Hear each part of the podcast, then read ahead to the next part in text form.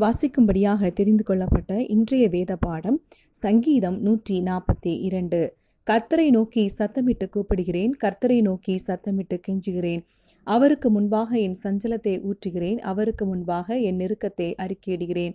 என் ஆவி என்னில் தியங்கும் போது நீர் என் பாதையை அறிந்திருக்கிறீர். நான் நடக்கிற வழியில் மறைவாக எனக்கு கண்ணி வைத்தார்கள். வலதுபுறமாய் கண்ணோக்கி பாரும். என்னை அறிவார் ஒருவரும் இல்லை. எனக்கு அடைக்கலம் இல்லாமல் போயிற்று. என் ஆத்மாவை விசாரிப்பார் ஒருவரும் இல்லை. கர்த்தாவே உம்மை நோக்கி கூப்பிடுகிறேன். நீரே என் அடைக்கலமும் ஜீவனுள்ளோர் தேசத்திலே என் பங்குமாயிருக்கிறீர் என்றேன்.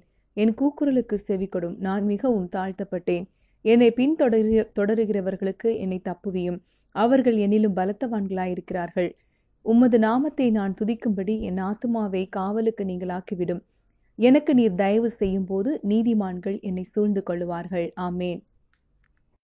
கிறிஸ்துவுக்குள் மிகவும் அன்பானவர்களே இன்றைக்கு நம்முடைய சிந்தனைக்காக நாம் எடுத்துக்கொண்ட வசனம் சங்கீதம் நூற்றி நாற்பத்தி இரண்டு ஐந்தாவது வசனம். கர்த்தாவே உம்மை நோக்கி கூப்பிடுகிறேன். நீரே என் அடைக்கலமும் ஜீவனுள்ளோர் தேசத்திலே என் பங்குமாயிருக்கிறீர் என்றேன். தாவீது இரண்டாவது முறையாக சவுலினால் துரத்தப்பட்டு கெபியில் இருக்கும்போது எழுதப்பட்ட சங்கீதம் தான் இந்த நூற்றி நாற்பத்தி இரண்டாவது சங்கீதம். தாவீது தனியே இருக்கும்போது சம்பவித்ததாகும். ஒருவேளை தேவன் தன்னுடன் இருக்கிறாரா என்று அவன் சிந்தித்திருக்கலாம். ஆனால் அவ் இந்த துன்ப சூழ்நிலையிலும் இந்த நெருக்கத்திலும் தாவீது தேவனை நோக்கி கூப்பிட்டான். தாவீது ஒரு நம்பிக்கையும் இல்லாத நேரத்தில் நம்பிக்கை அற்றுப்போன நேரத்தில் துன்ப நேரத்தில் தேவனை நோக்கி விண்ணப்பம் செய்கிறதை பார்க்கிறோம்.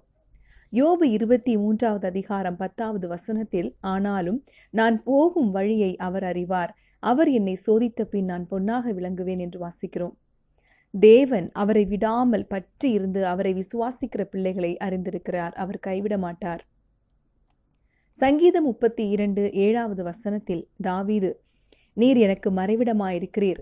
என்னை நீர் இக்கட்டுக்கு விலக்கி காத்து இரட்சண்ய பாடல்கள் என்னை சூழ்ந்து கொள்ளும்படி செய்வீர் என்று சொல்கிறார்.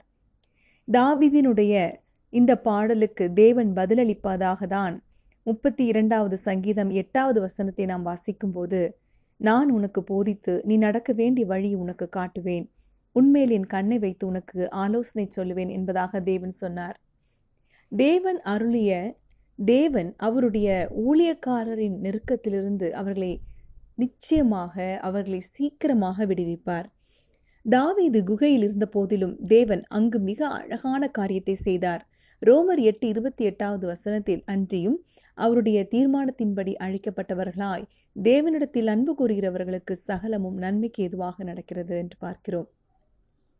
ஒன்று சாமுவேல் இருபத்தி இரண்டு ஒன்று முதல் ஐந்து வரை வாசிக்கும் போது கெபியில் இருந்த தாவீதின் வாழ்க்கையை குறித்து சொல்லப்பட்டிருக்கிறது. ஒடுக்கப்பட்டவர்கள் கடன்பட்டவர்கள் முறுமு முறுமுறுக்கிறவர்கள் யாவரும் அவனோட கூடிக்கொண்டார்கள் என்று வாசிக்கிறோம். தாவீது இவர்களுக்கு தலைவனாக இருந்தான். முதலாவதாக அவனோடு நானூறு பேர் இருந்தார்கள். ஒன்று சாமுவேல் இருபத்தி மூன்று பதிமூன்றாவது வசனத்தில் அது அறுநூறாக உயர்ந்தது. இப்படி படிப்படியாக அது உயர்ந்து கொண்டே போனதை நாம் பார்க்கிறோம். இரண்டு சாமுவேல் இருபத்தி மூன்று எட்டாவது வசனம் வரை தாவீதின் வளர்ச்சியை நமக்கு பார்க்க முடியும். அவனோடு கூட இருந்த ஜனங்களின் எண்ணிக்கை அதிகமாயிற்று. தாவீதிற்காக அவர்கள் உறுதியாக நின்றார்கள்.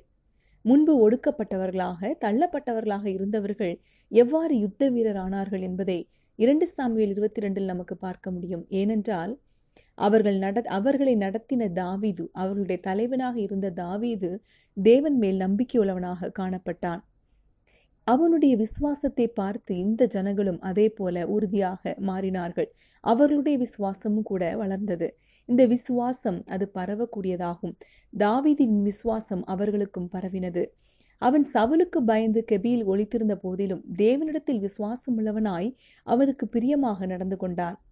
எனவே நாமும் தேவனை விசுவாசித்து துன்ப நேரத்திலும் ஸ்தோத்திரத்தோடு தேவனை நோக்கி நம்முடைய விசுவாசத்தை அறிக்கை செய்யும் போது நம்மை பார்க்கிற மற்றவர்களும் அவர்களுடைய விசுவாசம் வளர வளர முடியும். அவ மற்ற நம்மை பார்க்கிற மற்றவர்களுக்கும் அது ஒரு எடுத்துக்காட்டாக அவர்களுக்கு முன்பாக நமக்கு ஒரு சாட்சியாக நிற்க முடியும். இதனால் அவர்களும் தூண்டப்படுவார்கள். தேவனிடத்தில் உள்ள அவர்களுடைய விசுவாசமும் வளருவதற்கு இது ஏதுவாகும். எனவே நம்முடைய விசுவாசத்தை கண்டு ஜனங்கள் தேவனை பின்பற்றட்டும். அதற்காக நம்மை நாம் தாழ்த்தி கொடுப்போம். ஆண்டவர் நம்மை ஆசீர்வதிப்பாராக. நாம் தேவனை நோக்கி கூப்பிடுவோம். அவரிடத்தில் விசுவாசமாயிருப்போம். நாம் ஜிபிக்கலாம். எங்கள் அன்பின் பரலோக தகப்பனே இந்த நல்ல நாளுக்காக உமக்கு நன்றி. நாங்கள் உம்மை நோக்கி கூப்பிடுகிறோம். எங்களுடைய விசுவாசத்தை வர்த்திக்கச் செய்யணுமே. நாங்கள் அவிசுவாசிகளாயிராமல் எவ்வாறு தாவிது துன்ப நேரத்திலும் உம்மை பற்றி இருந்து உம்மிடத்தில் விசுவாசம் உள்ளவனாயிருந்தானோ அதே போல நாங்களும் விசுவாசம் உள்ளவர்களாய் காணப்பட எங்களுக்கு கிருபை தாரும். மற்றவர்களுக்கு முன்மாதிரி முன்மாதிரிகளாக உம்மை அவர்களுக்கு காண்பித்து கொடுக்கிறவர்களாக காணப்பட எங்களுக்கு கிருபை தாரும். இயேசு கிறிஸ்துவின் நாமத்திலே ஜெபிக்கிறோம். எங்கள் ஜீவனுள்ள நல்ல பிதாவே அமேன்